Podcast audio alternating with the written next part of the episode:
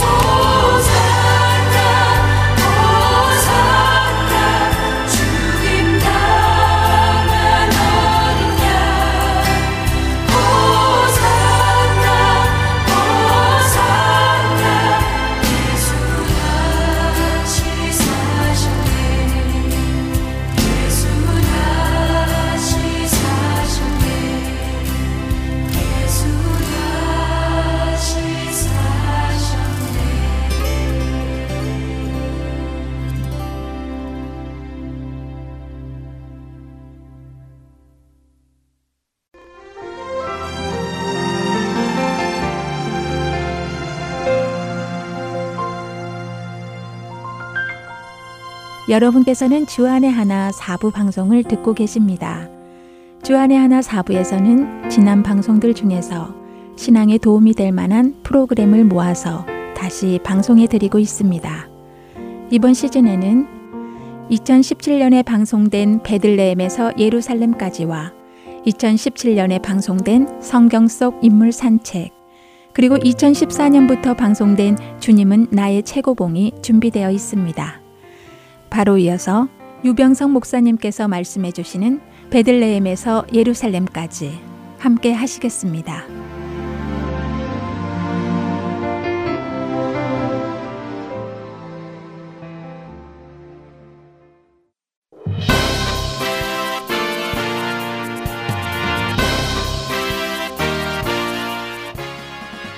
청취자 여러분, 안녕하십니까? 베들레헴에서 예루살렘까지 진행의 유병성 목사입니다. 다윗은 금수저로 태어나서 귀족처럼 살았던 게 아니라 요즘 흔히 말하는 흙수저로 태어나서 하나님의 사람으로 성장해 갔던 인물입니다. 이 과정에서 죽을 고생을 여러 번 겪게 되죠. 지난 시간까지 우리는 다윗 일생의 초반부를 살펴보았습니다. 다윗에게는 특별한 탄생 스토리가 없었고요. 성경에 등장하자마자 왕으로 기름 부음을 받습니다. 목동이었던 다윗이지만 여호와의 전쟁 방법으로 최강의 적인 골리앗을 무너뜨립니다. 이후 거듭된 블레셋에 대한 승리가 사울의 시기심을 자극했고 사울은 여러 차례 다윗을 죽이려고 합니다. 이런 불행 가운데서도 진실한 우정을 나눌 수 있는 친구 요나단을 얻었고 그의 도움으로 이 죽음의 위협을 피해 방랑 생활을 시작하게 되었죠. 오늘 다섯 번째 여정부터 다윗의 방랑 생활이 시작됩니다. 다윗이 기브아에서 요나단과 헤어진 후 첫 번째로 찾아간 곳은 노비입니다. 우선 노베 위치를 알아보겠습니다. 기브아에서 남동쪽으로 완만하게 형성된 능선을 따라 약 4km 정도 이동하면 노베에 이르게 됩니다. 기브아와 노브는 비교적 가까운 위치이죠. 현재 이곳에는 히브리 대학 문과 대학이 있습니다. 성경에 노베 위치를 짐작케 하는 구절이 두 개 있는데요. 이사야 10 장 32절 아직 이날에 그가 노베서 쉬고 딸 시온산 곧 예루살렘 산을 향하여 그 손을 흔들리로다. 이 구절에 의하면 높은 예루살렘을 바라볼 수 있는 곳이어야 합니다. 그래야 그곳을 향하여 손을 흔들 수 있기 때문이죠. 히브리 대학이 있는 하르하초핌을 노브로 볼 수 있는 결정적 단서입니다. 하르하초핌은 바라보다는 뜻의 전망산이기 때문이죠. 또한 베냐민 지파의 경계와 마을 명단에도 나옵니다. 느헤미야 11장 32절에 아나돗과 높과 아나냐와 이 세 마을은 예루살렘 북쪽 지역에 나란히 있는 마을들로서 아나돗은 오늘날도 같은 이름으로 불리우는 아람 마을입니다. 전망산 봉우리는 넓은 의미에서 감남산의 북쪽 봉우리입니다. 감남산이 아닌 전망산이라는 이름으로 불리기 시작한 것은 유대인 역사가 요세푸스에 의해 유대 고대사 11권 329절에서부터입니다.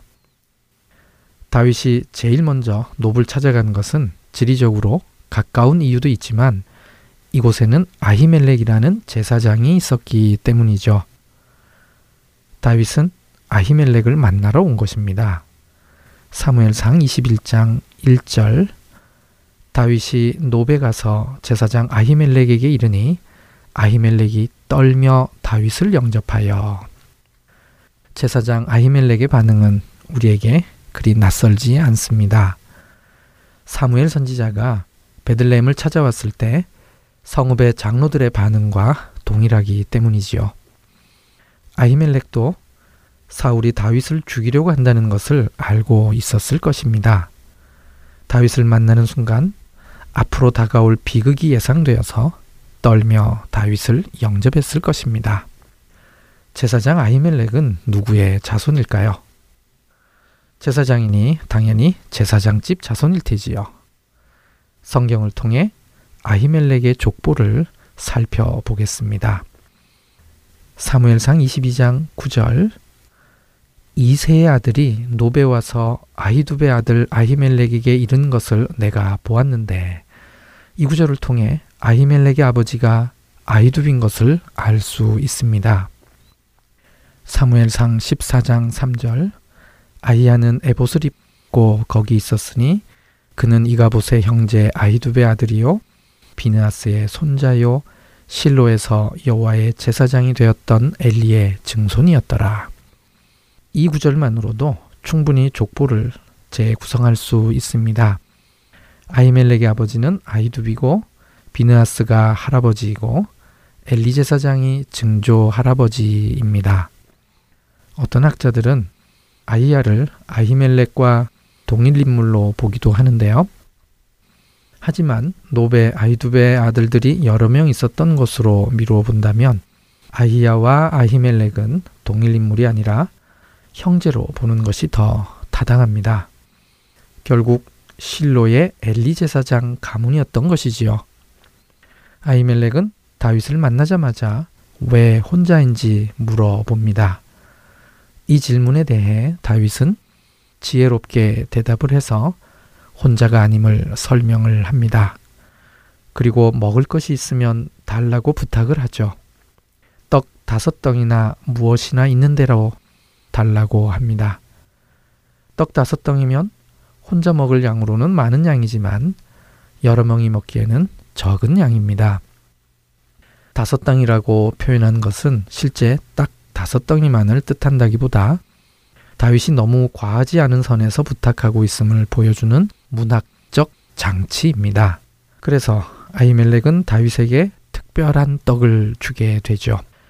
21장 6절 제사장이 그 거룩한 떡을 주었으니 거기는 진설병 곧 여호와 앞에서 물려낸 떡밖에 없었음이라. 이 떡은 더운 떡을 드리는 날에 물려낸 것이더라. 이 상황을 이해하기 위해서는 진설병이 무엇인지를 알아야 합니다. 레위기 24장 5절 너는 고운 가루를 가져다가 떡 12개를 굽되 각 덩이를 10분의 2에바로 하여 6절 여호와 앞 순결한 상 위에 두 줄로 한 줄에 여섯씩 진설하고 8절 안식일마다 이 떡을 여호와 앞에 항상 진설할지니 이는 이스라엘 자손을 위한 것이요 영원한 언약이니라. 9절 이 떡은 아론과 그의 자손에게 돌리고 그들은 그것을 거룩한 곳에서 먹을지니 이 성경 구절들이 진설병이 무엇인지를 잘 표현해 주고 있습니다. 이 규례들을 아히멜렉은 잘 알고 있었을 것입니다. 그러니 스스로 이것을 거룩한 떡이라고 표현한 것이지요. 진설병은 아론과 그의 자손들이 먹어야 하는 것도 잘 알고 있었을 것입니다. 이런 떡을 제사 정도 아니고 레위인도 아닌 유다 지파 출신의 도망자에게 준 것입니다. 더욱이 이 떡을 다윗 혼자만 먹는 게 아니라 다윗을 따르는 무리들이 함께 먹을 것을 알면서도 줍니다. 그래서 이 사건은 정말 특별한 사건일 수밖에 없습니다. 예수님께서도 진정한 안식일의 의미를 설명하시기 위해서 이 사건을 인용하셨죠. 마태복음 12장 3절과 4절. 예수께서 이르시되 다윗이 자기와 그 함께한 자들이 시장할 때의 한 일을 잃지 못하였느냐? 그가 하나님의 전에 들어가서 제사장 외에는 먹어서는 안 되는 진설병을 먹지 아니하였느냐? 마가복음과 누가복음에도 인용되어 있습니다만 마가복음에는 좀 색다르게 표현되어 있습니다. 마가복음 2장 26절 그가 아비아달 대제사장 때에 하나님의 전에 들어가서 제사장 외에는 먹어서는 안 되는 진설병을 먹고 함께한 자들에게도 주지 아니하였느냐. 여기서는 당시 대제사장이 아비아달이라고 말씀하십니다. 아비아달은 아히멜렉의 아들인데 말이죠. 예수님이 착각하셨을까요? 오늘은 이 문제에 대한 답을 드리지 않고 일곱 번째 여정에서 자세히 다루겠습니다. 오늘은 다윗 사건의 본질과 왜 예수님은 이 사건을 인용했는지 그 의미를 살펴보도록 하겠습니다. 다윗은 도망자의 신세로 제사장 아히멜렉을 찾아갔습니다. 이 일이 있기 바로 직전에 요나단과 에셀바이에서 헤어졌죠. 이때 다윗은 사흘 동안 기부하의 들에 숨어 있었기 때문에 몹시 배고픈 상태였을 것입니다. 다윗을 따르는 부하들도 있었을 것이 분명한데요. 이미 다윗은 사울에 의해 천부장, 군대 장관 등의 계급이 있었고 블레셋과의 많은 전투를 치룬 후였으니 그를 따르는 몇몇의 신복들이 있었을 것은 분명합니다. 다윗이 먹을 것을 요구할 때 아히멜렉의 질문은 딱 한 가지였습니다. 21장 4절 거룩한 떡은 있나니 그 소년들이 여자를 가까이만 하지 아니하였으면 주리라. 아히멜렉의 질문에는 다윗에 대한 성결은 묻지 않고 다윗의 부하들에 대한 성결을 묻습니다. 이에 대한 대답 속에는 다윗이 스스로 자신도 포함해서 대답합니다. 5절에 다윗이 제사장에게 대답하여 이르되 우리가 참으로 3일 동안이나 여자를 가까이 하지 아니하였나이다. 이 대답 후에 제사장은 거룩한 떡을 다윗에게 줍니다.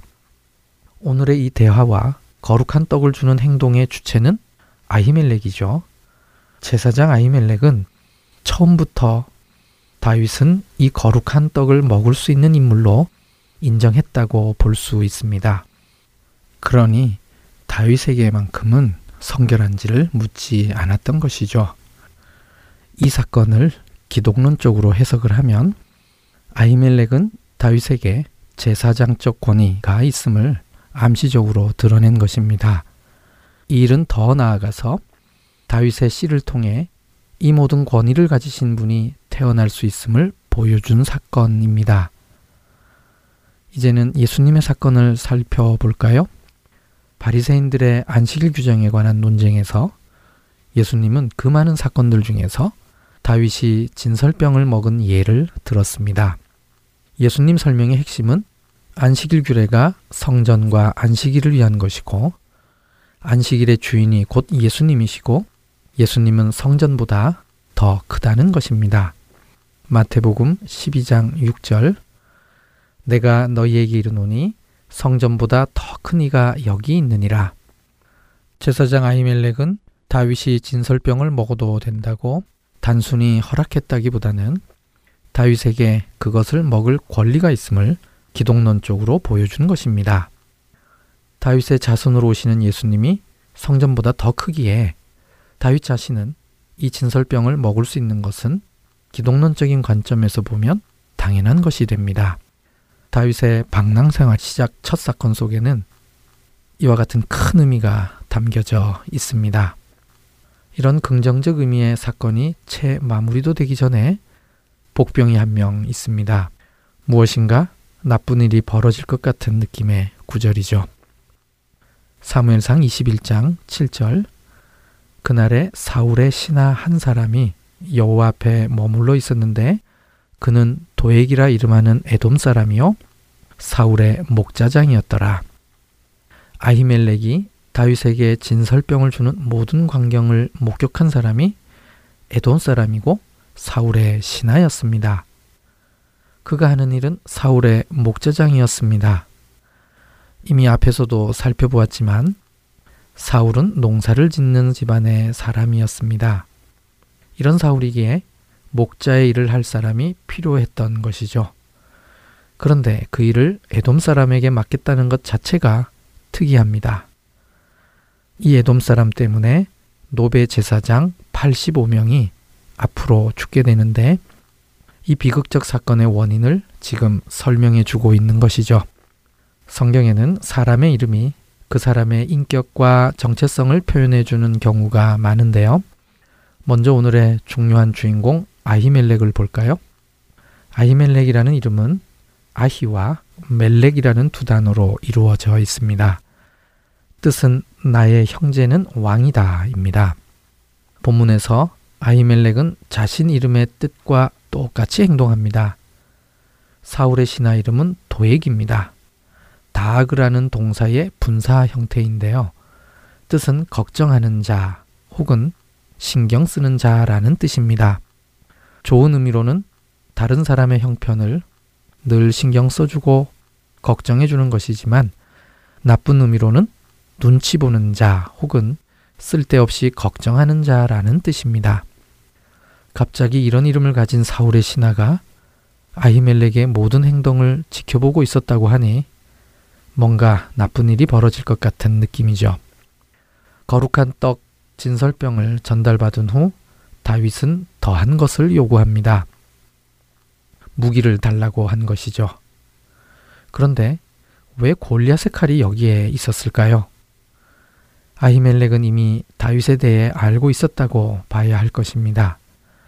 이 가능성은 아주 높습니다. 그 이유는 그는 엘리의 중손자이기 때문이죠. 사무엘은 엘리의 손에서 자랐습니다. 그런 사무엘이 홈리아 비나스가 죽은 후 이가봇과 그의 동생 아이돔을 물신 양면 도와줬을 것입니다. 아이돔의 자녀들 역시 사무엘과 계속된 인연을 맺고 생활했을 것입니다. 실로의 성소가 파괴된 이후에는 이들 엘리의 후손들은 노브로 가서 제사장의 역할을 계속 감당하고 있었을 것입니다.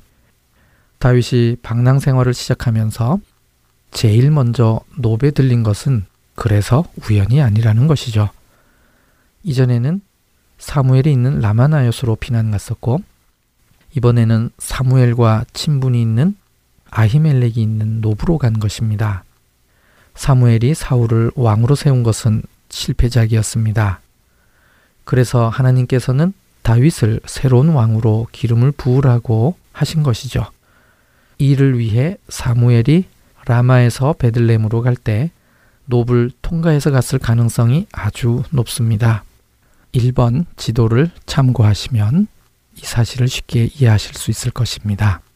그렇다면 사무엘이 노베에 있는 제사장들에게 다윗에 대한 비밀을 미리 알려줬을 수 있는 것이죠. 아히멜렉이 이 사실을 이미 알고 있었을 것으로 가정한다면 그의 모든 행동이 더 자연스럽게 이해됩니다. 이제 노부의 제사장들이 어떻게 골리앗의 칼을 가지고 있었을까를 생각해 보겠습니다. 다윗이 골리앗을 무찌르고 난 후의 일입니다.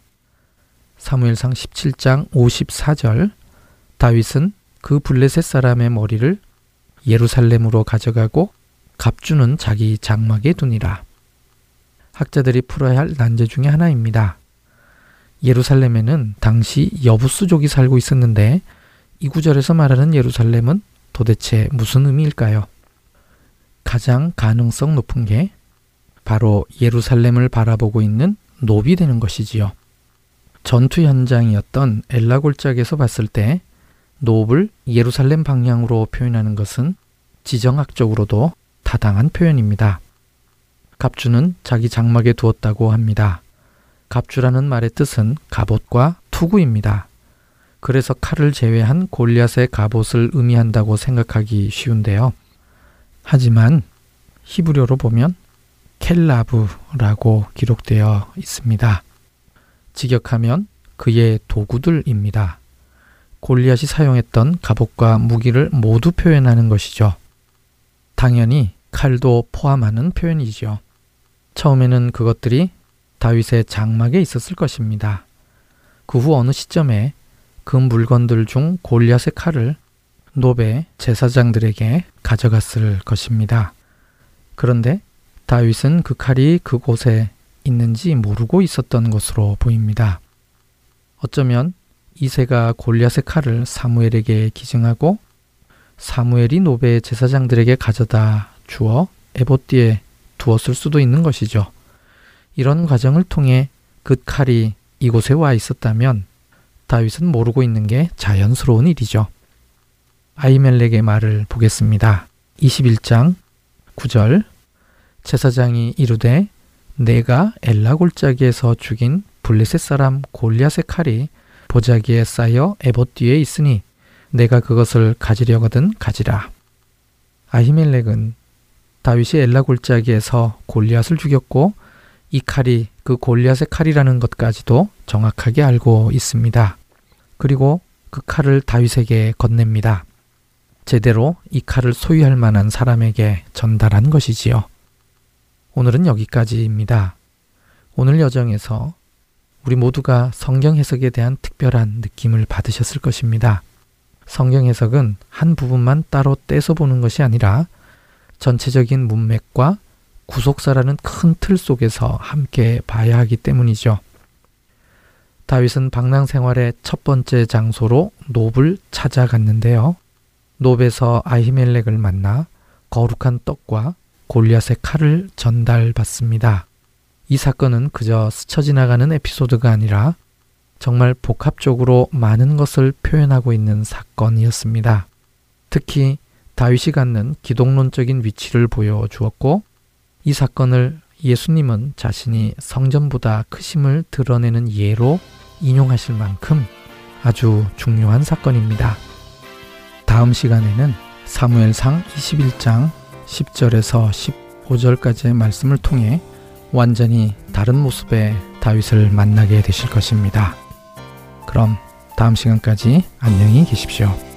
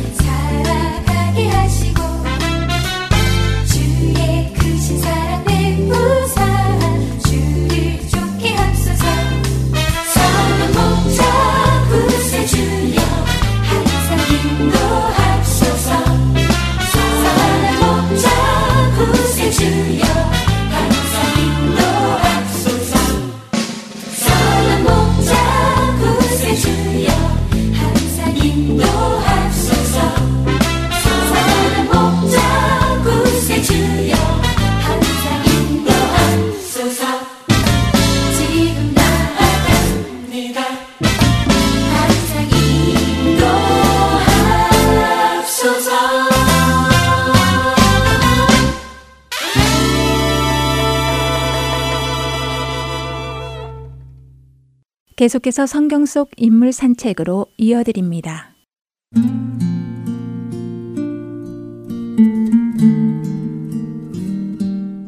이제까지 왕이 살아온 삶은 치열했습니다. 스물다섯이라는 젊은 나이에 왕에 올라 오직 나라와 민족을 위해 자신의 젊음을 온전히 바쳤던 왕. 아버지 아하스 왕의 악정으로 말미암아 나라는 존망의 위기에 처해 있었고 영적으로는 말할 수 없이 혼탁하고 피폐해져 있었습니다.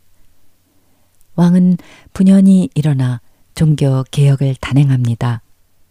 성전을 정화하고 우상을 제거하며 예배를 회복시켰습니다.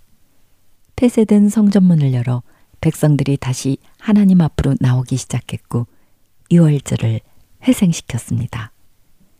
그렇습니다. 왕 히스기야는 하나님께서 원하시고 기뻐하시는 일은 무엇이든 순종하고자 했습니다. 왕이 그렇게 할 수 있었던 것은 경건한 어머니의 영향도 있었겠지만 하나님을 불순종하여 멸망의 길을 걸었던 아버지 아하스 왕으로부터 배운 뼈저린 교훈이 있었기 때문이었을 것입니다. 성경은 히스기야가 그의 조상 다윗의 모든 행위와 같이 하나님 보시기에 정직하게 행했다고 기록하고 있습니다. 그런 히스기야가 왕이 오른 지 14년째 되던 해 그는 중병에 걸리고 맙니다. 그리고 그 병은 죽을 병이라고 하나님께서 말씀하십니다. 히스기야는 하나님께 매달립니다. 여호와여, 내가 진실과 전심으로 주 앞에서 행하였나이다.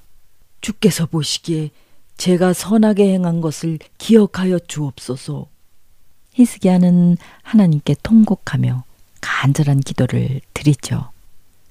그런 히스기야에게 하나님께서는 15년이란 시간을 연장해 주십니다. 은혜의 시간 15년.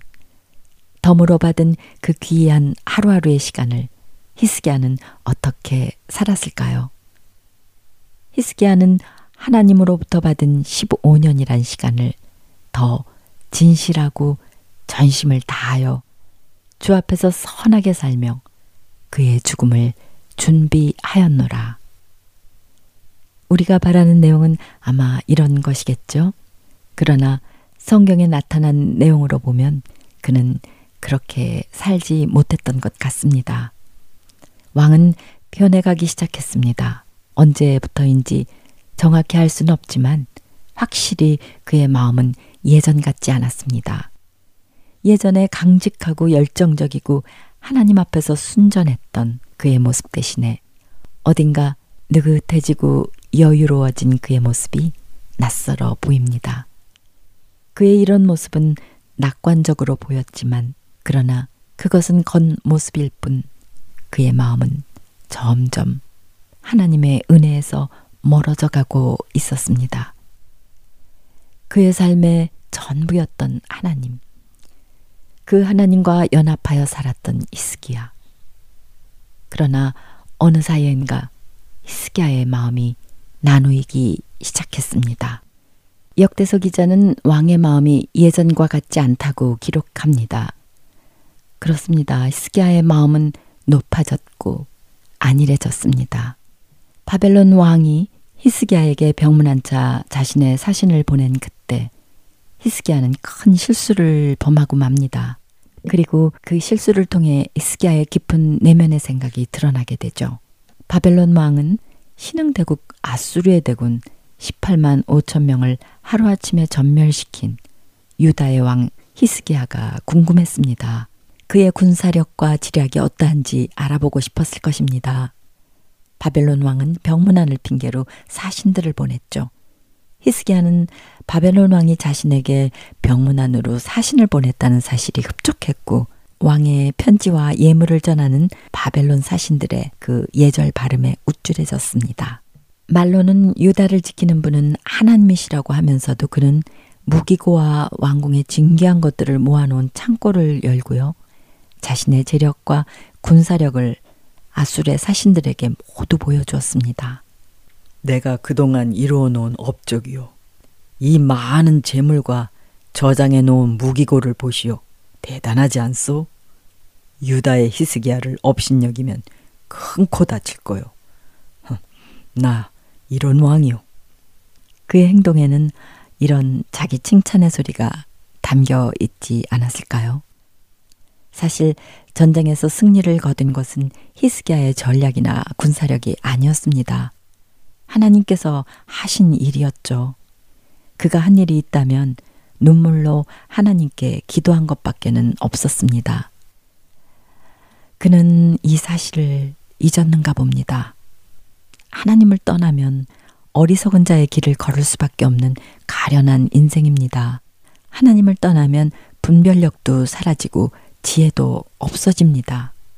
하나님을 떠나면 마음은 바람이 들어 높아지고 보이는 것은 하나님이 아니라 사람뿐임을 히스기야는 잊고 있었습니다. 하나님께서는 히스기야의 변질된 중심을 보시고 선지자 이사야를 통해 히스기야를 경책하시고 심판의 메시지를 주십니다. 여호와의 말씀에 날이 이르리니 왕궁의 모든 것과 오늘까지 모아두었던 것들이 다 바벨론으로 옮겨갈 것이요 하나도 남지 않을 것이다. 또 왕의 몸에서 날 아들 중에서 포로로 잡혀가 그 나라에서 왕궁의 환관이 될 것이다. 그런데 히스기야를 보세요. 이런 무시무시한 말을 들은 히스기야의 반응이 참 놀랍습니다. 여호와의 말씀이 선하나이다. 만일 나의 사는 날에 태평과 진실이 있을진데 어찌 선하지 아니하리요. 이 말은 무슨 의미인가요? 나라가 망하든 후손들이야 어떻게 되든 자신이 사는 동안만 평안하면 괜찮다는 말이 아니겠는죠. 나 사는 동안 평안하면 그 다음은 상관 않겠다는 그런 이야기입니다. 어떻게 이렇게 책임의식도 역사의식도 없는 무책임한 말을 할 수 있을까요? 그동안의 히스기야는 딴 사람이었을까요?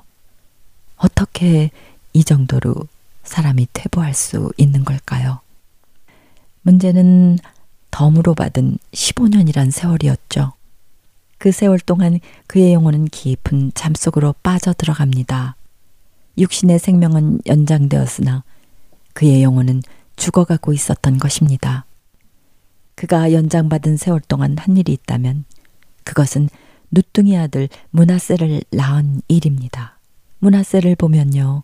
히스기야가 어떤 세월을 보냈는지 눈앞에 그려집니다.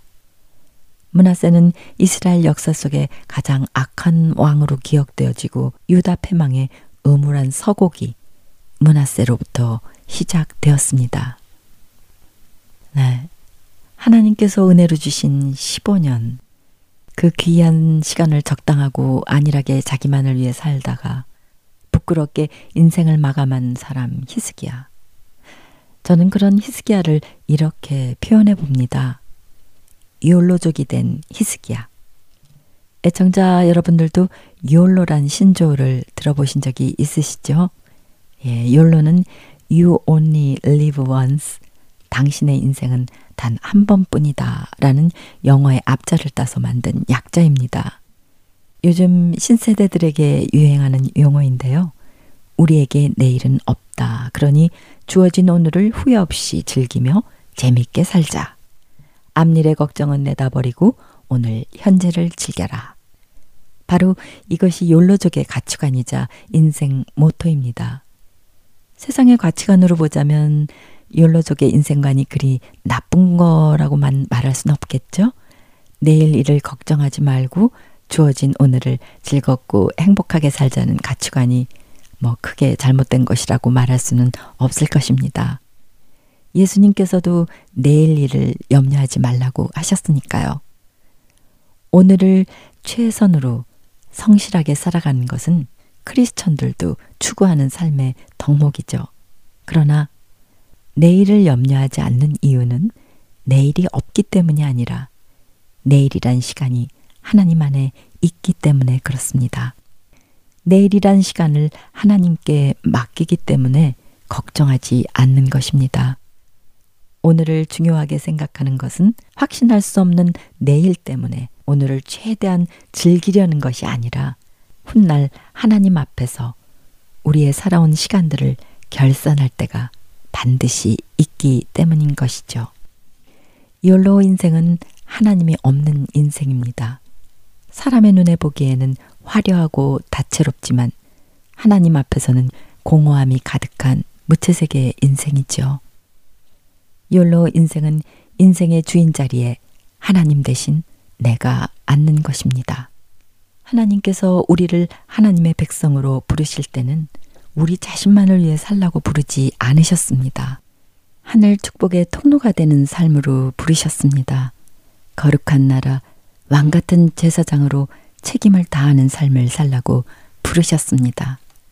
나만을 위해 이기적으로 안일하게 살 수 없는 것이 우리를 부르신 하나님의 뜻입니다. 다음 세대와 하나님 나라에 대한 비전을 품고 세상에 영향력을 끼치는 삶을 사는 것이 우리 그리스도인들의 본분인 것입니다. 저는 욜로족의 You Only Live Once 의미를 새로운 의미로 재해석하고 싶습니다. 욜로, 당신의 삶은 오직 한 번뿐, 그러니 세월을 아껴라. 욜로, 영원한 하나님 나라가 있으니 오늘을 최선으로 살아라. 이렇게 말입니다. 하나님의 욜로족은 현재뿐인 이 시간이 나의 마지막 날이듯이 살아갑니다. 오늘 용서 못하면 용서할 내일이 없고 오늘 사랑 못하면 사랑할 내일이 없는 것처럼 그렇게 살아가는 것이 진정한 욜로족의 삶이 아닐까요? 욜로, 욜로, 그렇습니다. 당신의 삶은 한 번뿐입니다. 그러니 오늘이 마지막 날이듯 그렇게 살아가길 소원합니다. 욜로, 예. 랩 한번 해봤습니다. 네. 성경 속 인물 산책 오늘은 히스기야 편 욜로족 히스기야였습니다. 애청자 여러분, 저는 다음 주에 다시 찾아뵙겠습니다. 주 안에서 평안하십시오. 샬롬.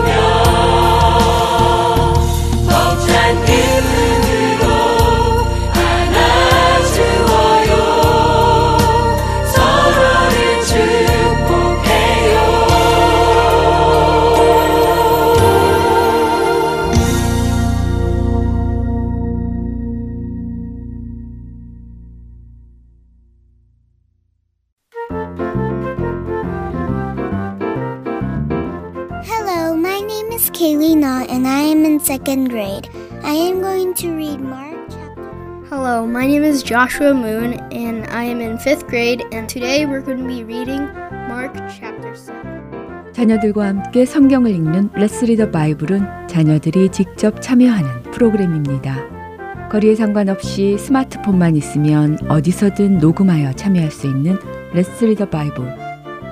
여러분의 자녀들과 손자, 손녀들도 참여해 보라고 하세요. 자세한 문의 사항은 복음방송 사무실 전화번호 602-866-8999로 해주시면 안내해 드리겠습니다. 자녀분들의 많은 참여 기다립니다.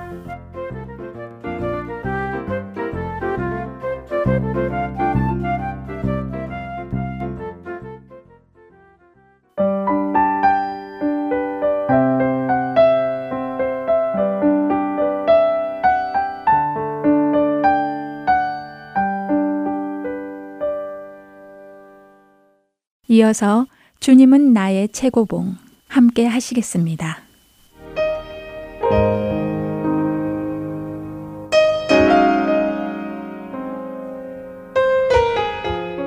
그리스도께서 나를 보내심은 세례를 베풀게 하려 하심이 아니요 오직 복음을 전하게 하려 하심이로되 말의 지혜로 하지 아니함은 그리스도의 십자가가 헛되지 않게 하려 함이라. 고린도전서 1장 17절의 말씀입니다.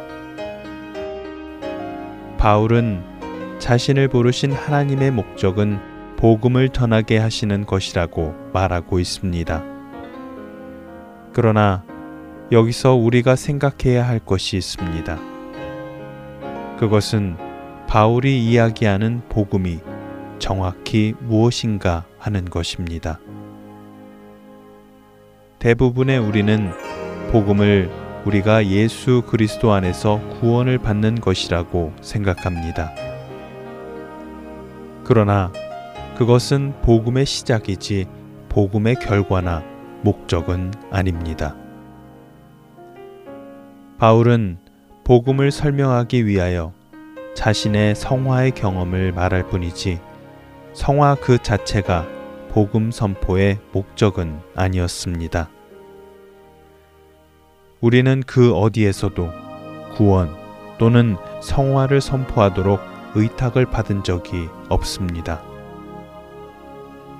우리가 의탁받은 것은 오직 예수 그리스도를 높이는 것입니다.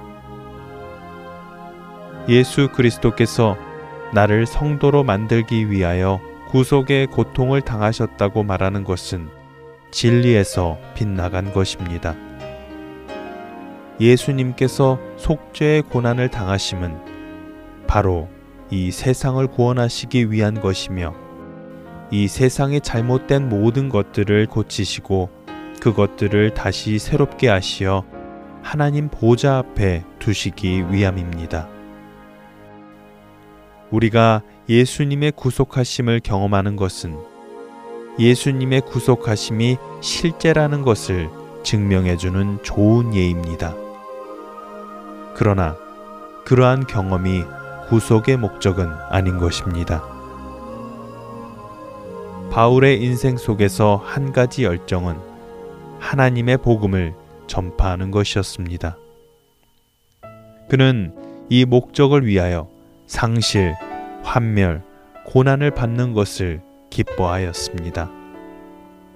그 이유는 이러한 것들마저도 바울로 하여금 더욱 하나님의 복음을 향한 요동치 않는 헌신을 가능케 하였기 때문입니다.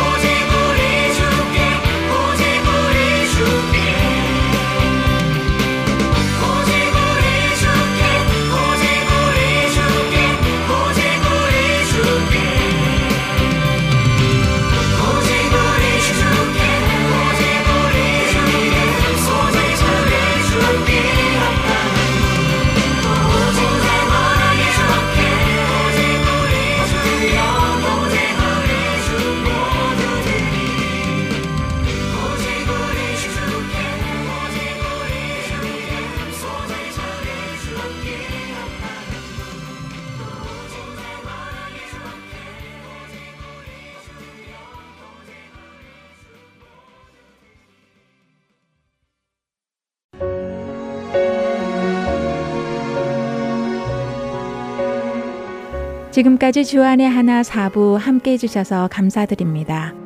다른 지난 방송들을 더 듣고 싶으신 분들은 홈페이지 www.heartandseoul.org에서 특별 방송을 클릭하셔서 들으실 수 있습니다.